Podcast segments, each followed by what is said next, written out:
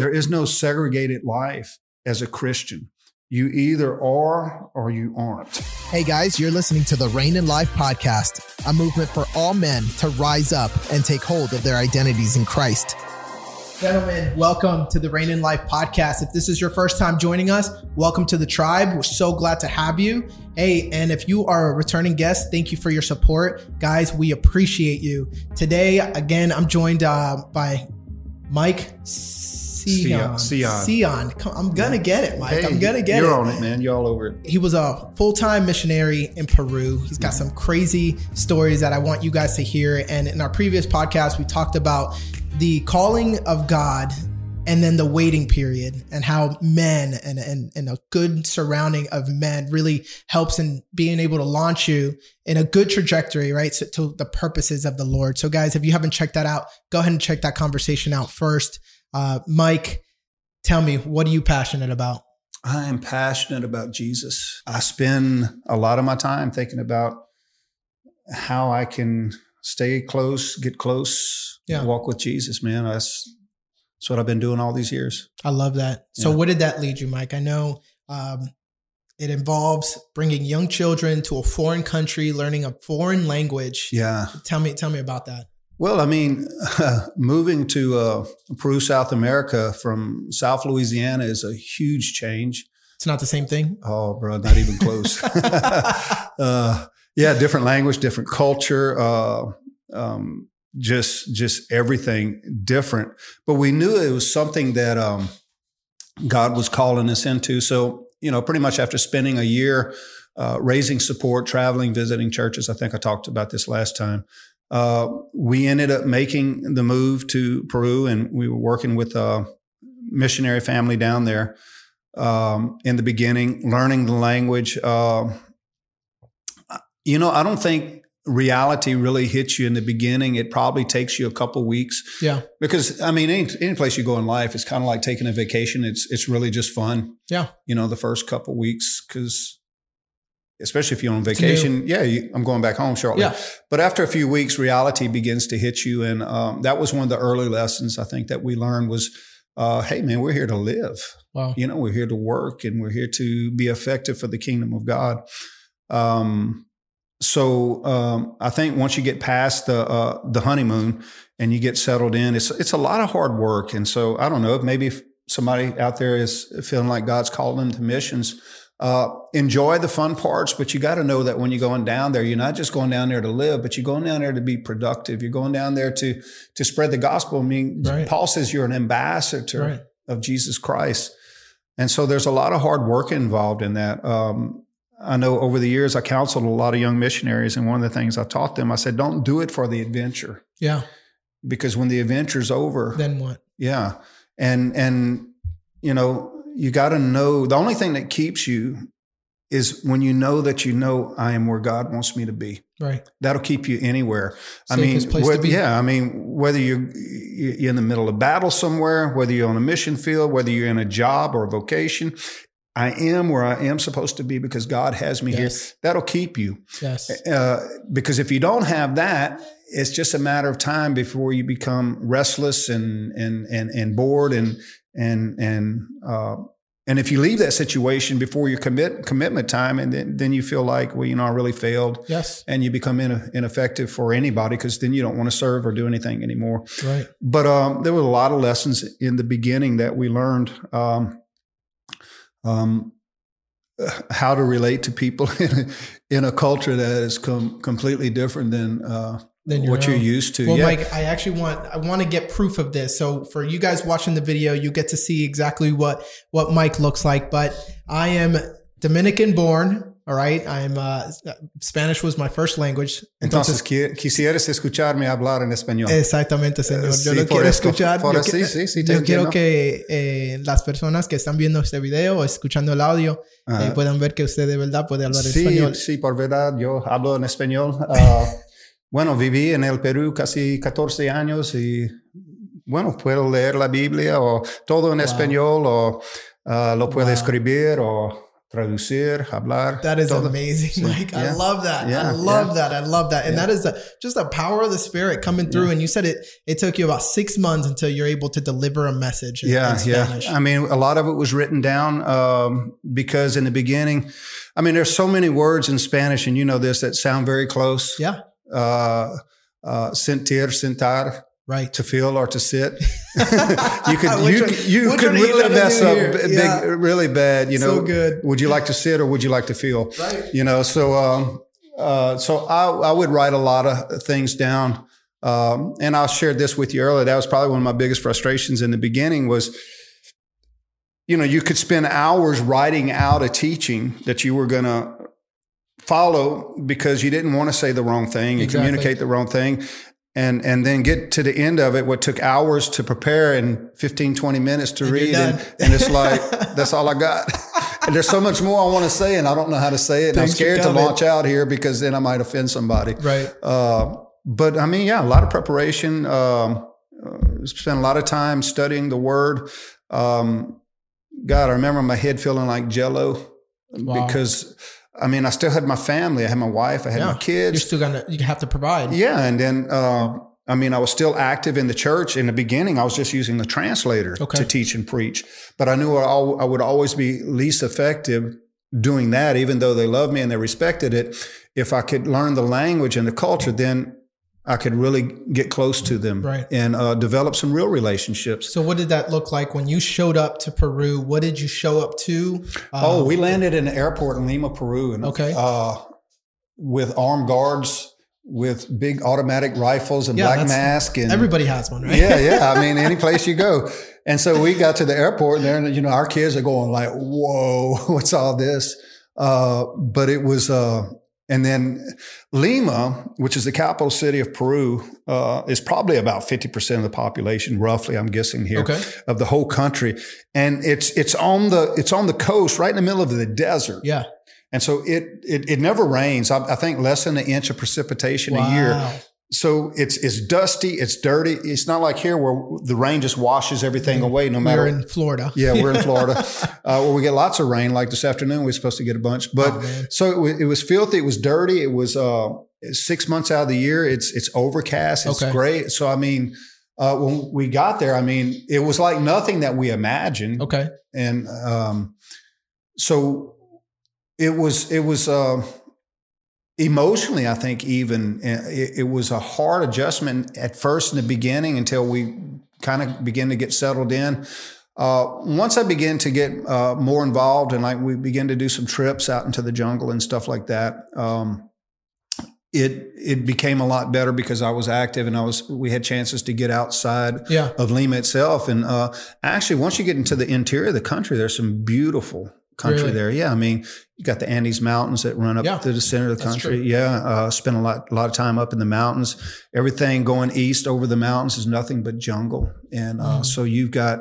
Uh, Man, a lot of different types of biology down the southern jungle. I mean, Right.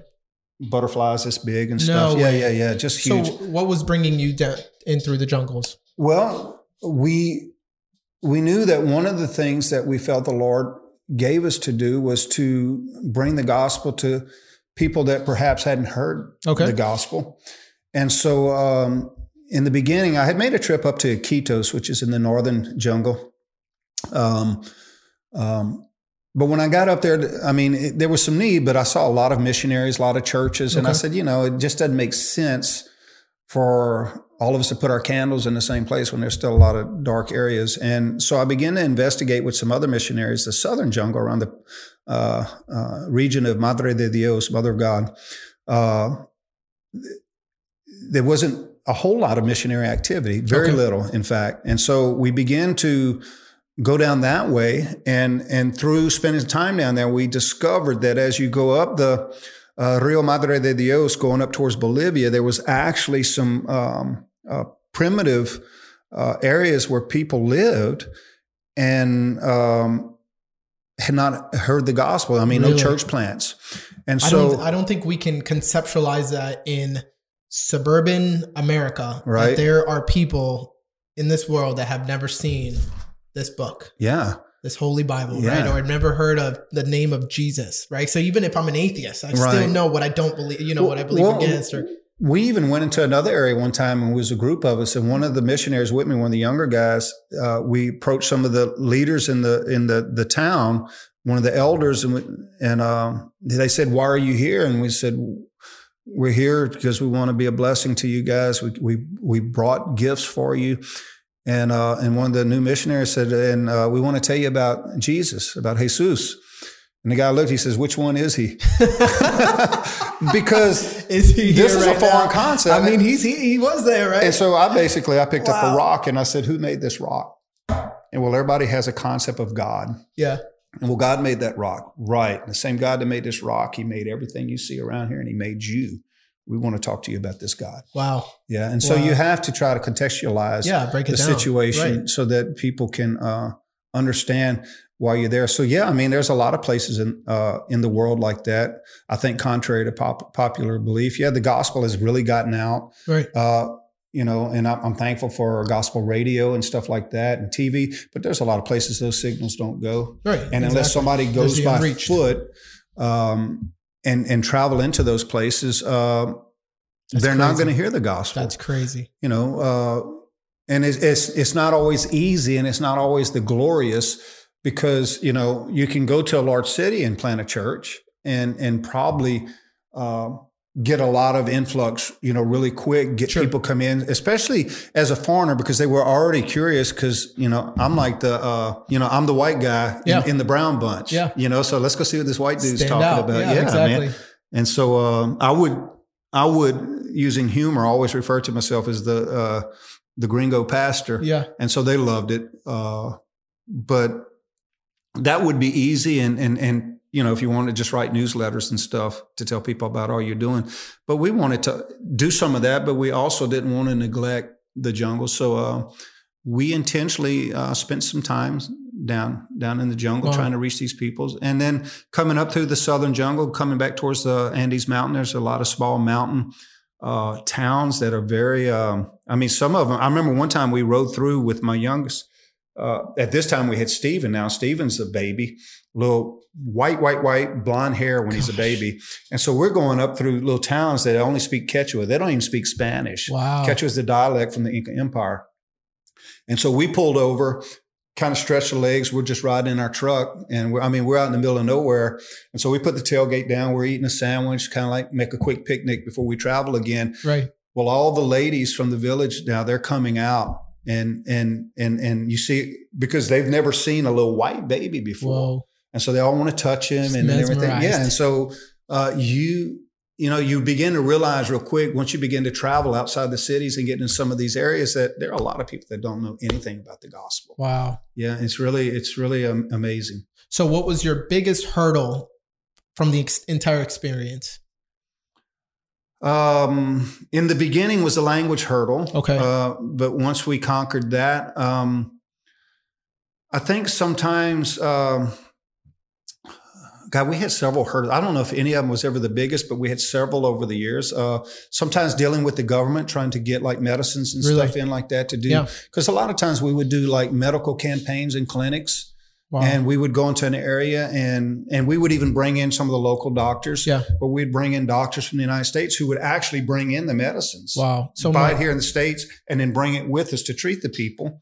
And, And- I'm- so as you're telling me that, that complexity that I know was probably involved in that, what would have happened if 20 something year old you was the one that said, okay, God, I'm going to go and you went on your own uh, strength and you were put in that same oh, it position? would, it would think completely failed. I would have got Really? angry and everything else. yeah, yeah, it, it would have crumbled right there. Uh, but you know, those those were uh, um, those were tough times, and then sometimes now they they do a lot of because of the the distrust, kind of like what we have here in the states now, because of the distrust of people with the government. Okay. Uh, a lot of times you would have what they call a national paro stop, which basically means a nationwide strike. Okay. And so they would shut down every road going anywhere. We could, it, it didn't matter where you were. And so um, that a lot of times would impede progress for us to try to get to Wow. places that we Yeah. needed to get to and stuff like that. I mean, they would literally set the roads on fire Wow. and, and put rocks and burning tires across highways and stuff. And you were, you know, uh, it wasn't always wise to get out in the middle of that because people were angry. Oh, of course. Yeah, and Of they course. were voicing their anger, you know, with the government, and they weren't out. They they instantly recognized that we were um, foreigners, and so they weren't really angry with us. But you could wind up in the middle of something, Yeah. Absolutely. and if you're in crossfire, I mean, that's you. Yeah. You know, so that was uh, frustrations uh, in that. Um, no, you know, sometimes the health issues uh, Okay. would be frustrating. yeah. And so there was a lot of small things like that. I don't think there was ever a really big one that Right. we had to deal with. It was just like a constant battle, but we knew while we were down there that, and, and when we were down there, that the enemy wasn't just going to roll over and say, okay, do whatever you want. here." Exactly. Yeah. Yeah. Hey guys, I hope you're enjoying the show. Real quick, there are guys out there that need to hear this, and maybe you know someone that needs to hear this specifically. Guys, would you take a quick moment and if the Lord is putting this on your heart, share this with them? And if you're listening to this on YouTube, go ahead and click that like button. Don't forget to subscribe. Let's get back to the show. So what was what would you say was the best experience uh, that you had out of the entire uh, your entire time there? What did what did your family or you just All pull of from it. that? All just every All of it. even the bad parts. yeah, because it was all growing opportunities. And Yeah. and then when we look back and we saw, see, when we went to Peru, we always thought, man, it'd be great if we could just plant a church. Yeah. Man, we can just plant a church. That's going to be awesome. Well, after a few years, God began to challenge our hearts and say, well, what about impacting a city? Hmm. Then the Lord began to challenge our hearts and say, well, what does it take to impact a nation? Well. Which is a whole different concept Yeah. and, and, and dynamics involved. I mean, the paradigm shift there is, is humongous. Yeah. There's men that are struggling with impacting their family, Yeah. let alone their you know city, And so state. Right. Taking that uh,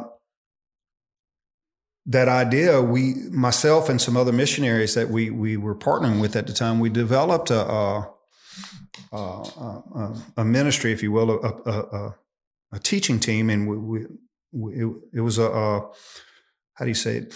It was it was a, a nonprofit organization that we set up in Peru. It was Okay. called the Peruvian Center for Leadership Development. Sure. And in in the midst of that, what the Lord had challenged our hearts were that if we wanted to impact the nation, we had to impact the leadership, which included the men. We were Yeah. heavily involved with men's ministries at that time.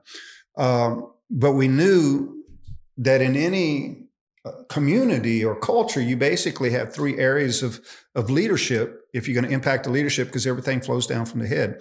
So we looked at families, but we also looked at the churches and then we looked at local governments and stuff Mm. like that because that's leadership. And then we looked at entrepreneurs Very because good. those are local uh, leaders. So what we begin to do, we we early on begin to realize that a lot of the pastors and leaders of churches down there, even though they were called of God and, and, and love Jesus, I mean, very devoted to their work, Right. uh, could never say anything uh, negative about them. They were doing all they could. One of the things we recognized was their lack of, of education or opportunity to have education, I think would be better to say. Yeah. So that's when we began to plant Bible sc- schools and do uh, pastors' conferences where we'd go in and Really? do training for days at a time with them.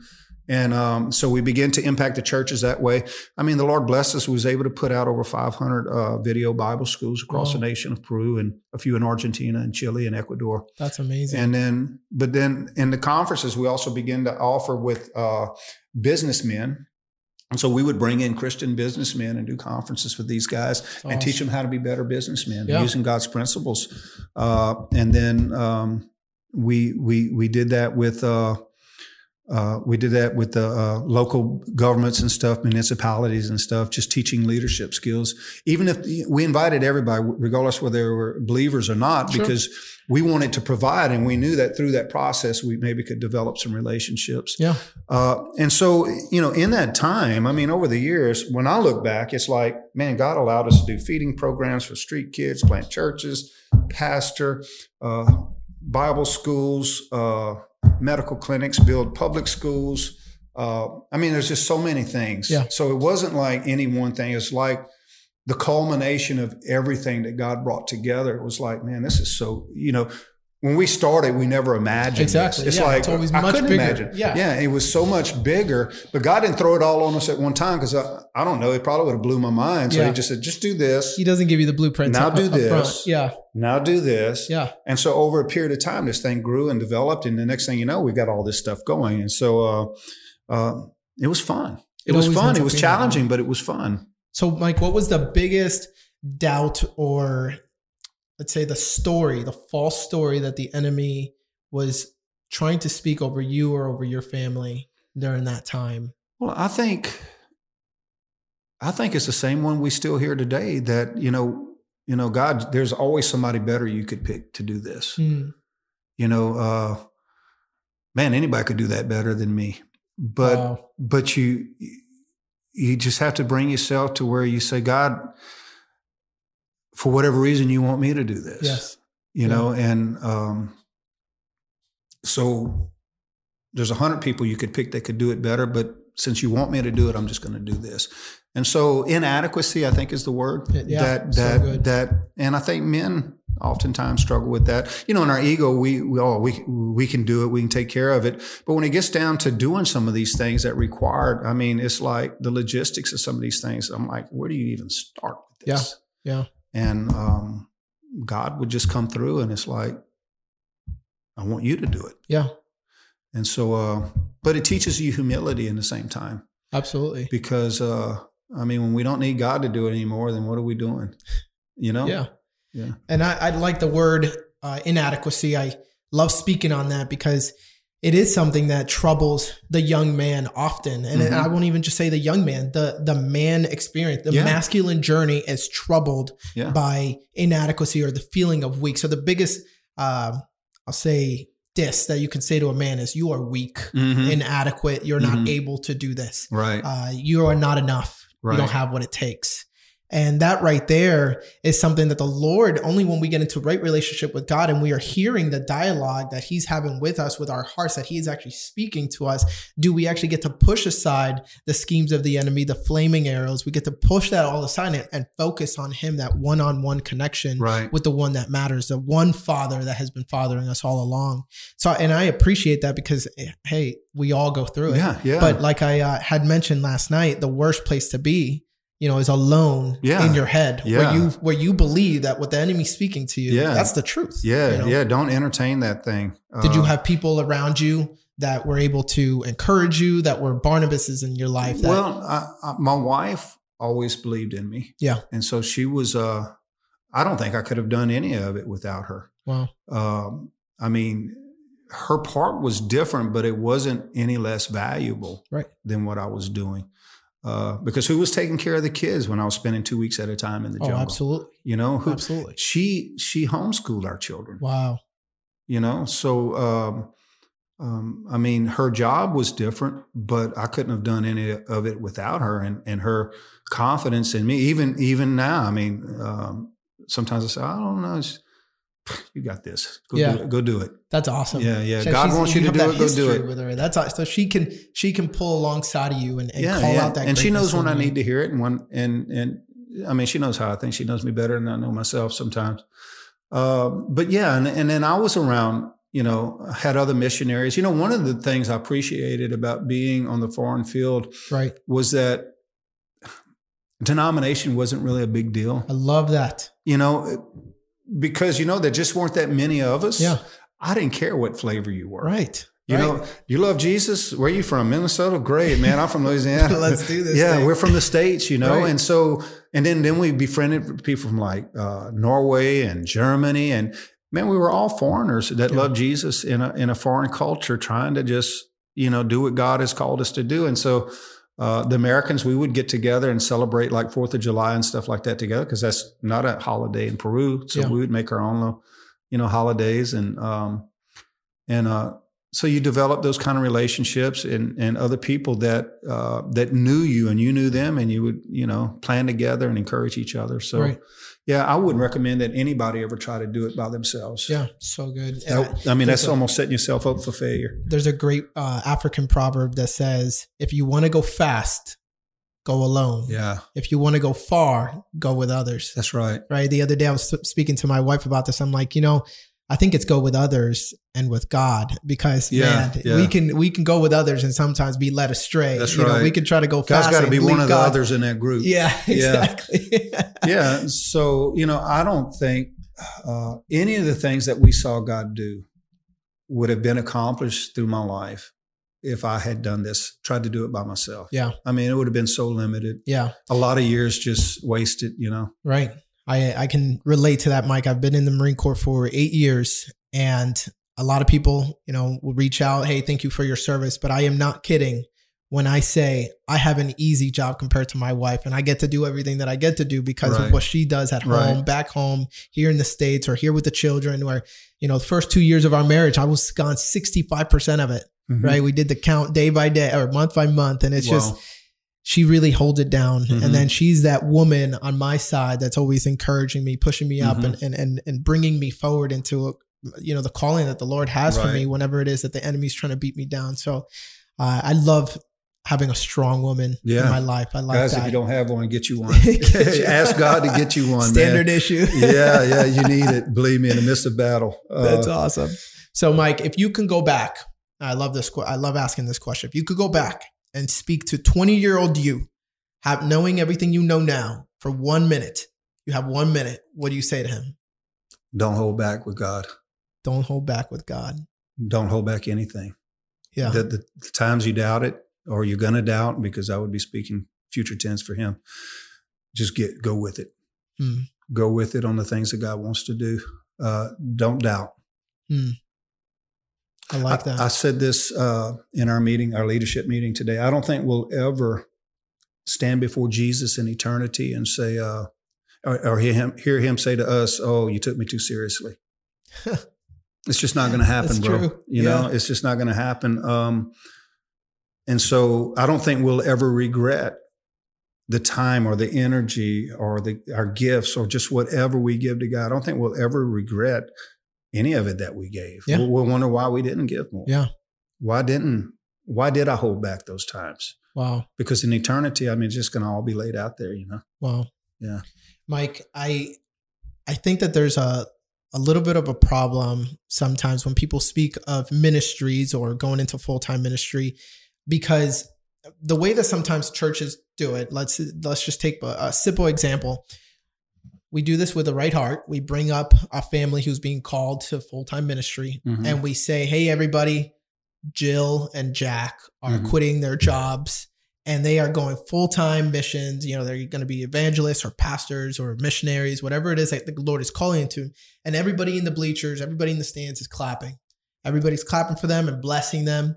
And what I think there's a there, where there where I think there's a disconnect is that we think that the higher calling is when somebody quits everything and goes to that one thing, uh, or where every where somebody believes that pushing a cart at Walmart is no longer full time ministry. Now, there's a difference between vocational ministry, Right, right, right. and and that is I That is something in and of all itself. ministry is full time. But you, okay, so that's what I was getting at. I, I remember reading a book where somebody posted a uh, sign that they would read as they're driving or pulling out of their driveway in the rearview mirror, and it said, "You are now entering the mission field." right, and then the other side of it, when he's coming in, you are Yeah. now entering the mission well, field. well, that's part of the. I think the weakness in the American church is that we have this uh, segregated life where Right. this is my Jesus life and this is my normal life. yes, pushing But- carts doesn't mean right, Jesus. but your life should have integrity, and that word it means integrated, which Mm. means one. right? You only have one life, and so whether you're at home or pushing carts or or doing whatever you do, it's all for Jesus. Yes, He's Paul said, whatever you do, uh, you know, do it as unto the Lord. He says, do it in the name of the Lord. Yes. Whatever you do. So that, that's a fallacy to think that I have, you know, Sunday morning is my church life and that's my God time. And so after that, then I can be my other self. right, Well, that means one of those people is not the real person. Then. right. And Yeah. you have to fix, if it's the wrong person, then you need to take care of that. You need to fix that. You need to get with God uh, because you need a savior. But the, yeah, it, it's either all or it's none. And Right. Jesus laid it out that way. You know, that's not something that we just recently came up with. It's always been in the Bible. Yeah. You know, so we love the Lord our God with all our heart, all our soul, all our strength. We, our times and seasons belong to the Lord. The Bible teaches us. Yeah, Um, Uh, the gifts and the talents that he gives us belongs to us. All that we possess, the earth, it belongs to the Lord. The Bible says in the fullness thereof. I love and it. so everything that's on this planet, including us, belongs to God. And now what we do with that, uh, it either needs to all be for Him or we're fooling ourselves. Right. And so there is no segregated life as a Christian. You either are or you aren't. Yeah, yeah, Yeah. I love thinking about um, that passage that says, "Seek first the kingdom of God," and and I pause there Mhm. because the temptation is to say, "Okay, I am going to do godly activity Mhm. first, and then I'm going to put my wife and my children, and I make this order." And while I don't think that there's anything inherently wrong with with thinking about the structure of putting of giving God your first fruit, I understand that, Mhm. but I think we miss the fact that when we put our children third, that's actually still seeking first the Mhm. kingdom of God. Because as I sit down and play Legos with my child, Mhm. I'm still seeking first the kingdom of God. Sure. As I'm, I'm, I'm, you know, I'm building a little Lego castle. seeking first the kingdom of God means seeking his lordship. And so in everything you do, you bring in his lordship, first of all, in your own life. Yeah, yeah, Because you have to be submitted to it. You can't offer something to somebody else that you don't have. yes, And then bring in that lordship into the life of your wife, your kids, bringing them underneath the authority of Christ. And then in everything you do. And then he says, and then his righteousness. yes, And that just simply means his right acts. It's an old English word and it means uh, God's way of doing things. Yeah. That's all it means. I love it. Yeah, yeah. I love it. Let's just do it God's way. Yeah. What do you think is one of the primary things that are keeping millennials from going into full time vocational ministry? Do you think that there is a difference? There's less of it. Do you think there's uh, there's been changes to the the perspective of it? I, I think uh, if if there is, there's, probably not just one thing because there, ne- there, there never is just one problem Right. with anything in life. Um, um, I think a lack of clarity, perhaps, in the in, uh, uh, from the pulpit and Yeah. the teaching staff of the church to help people understand um, what ministry is, because ministry, the word to minister, simply means to serve. Wow. That's all it means. Yeah. That's all it means. It means to serve a waiter on tables. He's serving. And so we wait on people, we serve them. And then to do it vocationally to where it's full time, as we Yeah. say, that just simply means now you, you have more of your own life to give to other people. Right. And so um, I think to help people to understand that, and then at the same time help them to understand from Ephesians chapter 4, verse 11, that God calls certain people, not all people, Yeah. but he gives some, he says apostles, prophets, evangelists, pastors, and teachers, that some of you guys are going to have this call upon your heart and Mm. upon your life. And if that's you, uh, I don't ever tell people, well, you got to do it in a certain time frame. What we did as we made the transition, I was working a job and um, before we went to the mission field, but as I was doing, I was beginning to have to preach and teach more and travel and do churches. When it becomes impossible to do what you're doing, Yeah. and still obey God, then it's time to make the transition. Mm. In other words, now you have so much ministry to do, and that's going to take care of you. Yeah. Well, then you've already made the transition. It's not like you have to make it happen. And so I think as you walk in obedience, the ministry will just overtake you, Wow. and the finances will be there to support you. Yes. And uh, you just look at it. Well, man, it's not that I don't like to do that anymore. What I was doing, Right. you know, whatever you do in life as a vocation, whether you're a carpenter, doctor, whatever, I just don't have time anymore because Right. I'm doing what God has called me to do. And so I think uh, helping people understand that because a lot of times we try to put people in a box and in constraints to where they think they have to do certain steps and they have to get it done in a certain amount of time Exactly. everybody's different. We all learn at a different pace, and God works with us, thank God, as individuals because we see things different. We understand different. And then we have the gift, different giftings and talents. And so we're not going to respond in the same way. I mean, an evangelist that is pure evangelist at heart, at heart, uh, is going to be completely different than a pastor that's just pure pastor at heart. Yeah. Yeah. And so the, the ministry aspect is going to be different and everything. So I think a lack of teaching and, and helping people understand how that plays out in the practical world. I love it. Mike, thank you so much for the conversation.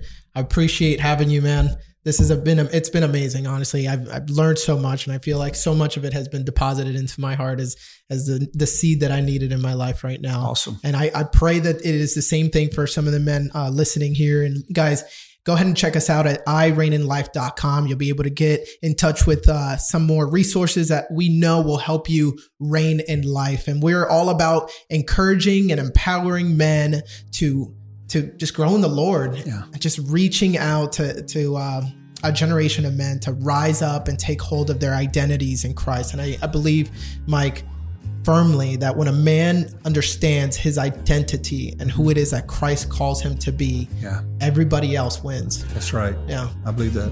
Thanks a lot. Hey, my Thanks for pleasure. being with us. Glad to be here.